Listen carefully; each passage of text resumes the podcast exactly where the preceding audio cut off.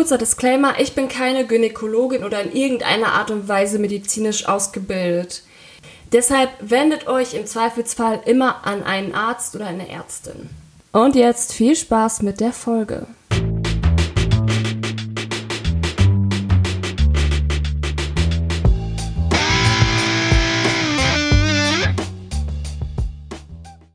Moin moin und herzlich willkommen zu einem Shorty von Fuck It, der sexualpädagogisch wertvolle Podcast. Ich bin Laura22, zertifizierte Sexualpädagogin und in dieser kleinen Mini-Folge in Anlehnung an die Folge zur Intimhygiene erzähle ich euch etwas zur Pilzinfektion.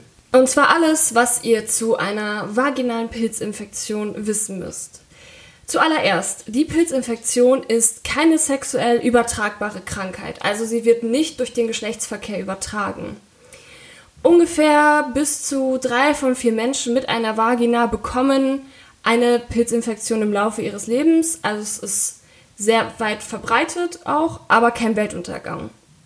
Die Pilzinfektion kann zum Beispiel nach einer Antibiotikaeinnahme auftreten oder einer übertriebenen Genitalhygiene, weil dann die Vaginalflora beeinträchtigt ist. Häufiger betroffen sind schwangere Frauen. Vor der Monatsblutung tritt es eher auf. Ähm, bei DiabetikerInnen, bei Frauen oder Menschen mit einer Vagina, die mehrmals im Monat Sex haben und es ist immer auch sehr abhängig von der Östrogenmenge, die die Person produziert. Je mehr Östrogen, desto höher ist die Wahrscheinlichkeit, an einer Pilzinfektion zu erkranken. Und drei bis fünf Prozent aller Menschen mit Vagina haben mehr als viermal im Jahr einen Vaginalpilz. Die Ursache des Vaginalpilzes ist meistens ein Hefepilz aus dem Darm, der nennt sich Candida albicans. Ähm, diese, dieser Hefepilz ist von der Struktur her oder von der Beschaffenheit her ähnlich wie die Hefe aus dem Supermarkt, die man so bekommt, die man zum Backen benutzt. Es gibt eine Frau, die es geschafft hat, sich mit dem Pilz aus, aus ihrer Vagina quasi ein Brot zu backen und äh, hat es dann gegessen und es hat ihr scheinbar auch geschmeckt. So als kleiner Fakt am Rande, ich hoffe, ihr habt gerade nicht gegessen. Die Pilze in der Vagina selber sind nicht immer gleich eine Pilzinfektion. Also man hat auch so mal Pilze in der Vagina selber drin.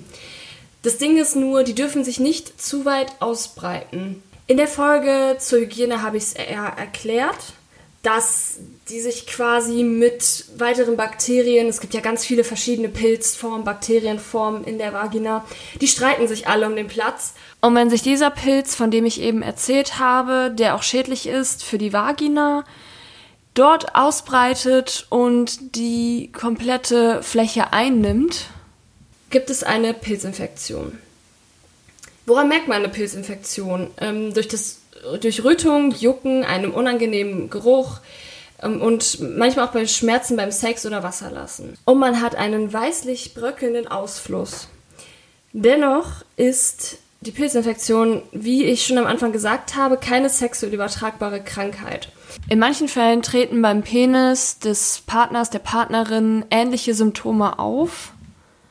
Aber man muss währenddessen oder während der Behandlung nicht auf Sex verzichten. Wenn die Vagina das los wird, dann wird der Penis das auch los. Praktisch. Wie wird denn so eine Pilzinfektion behandelt?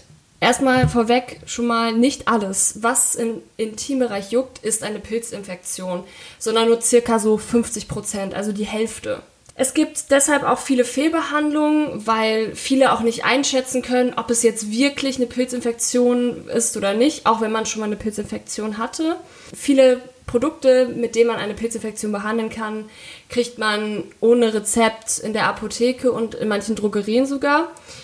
Wenn man das aber zu oft macht, dann treten auch dann oder dann kann es vorkommen, dass neue Beschwerden auftreten und es schwer wird, die eigentliche Ursache des Juckreizes zu finden. Deshalb ist es immer schlau, den Arzt aufzusuchen und sich sowas erstmal zu diagnostizieren zu lassen.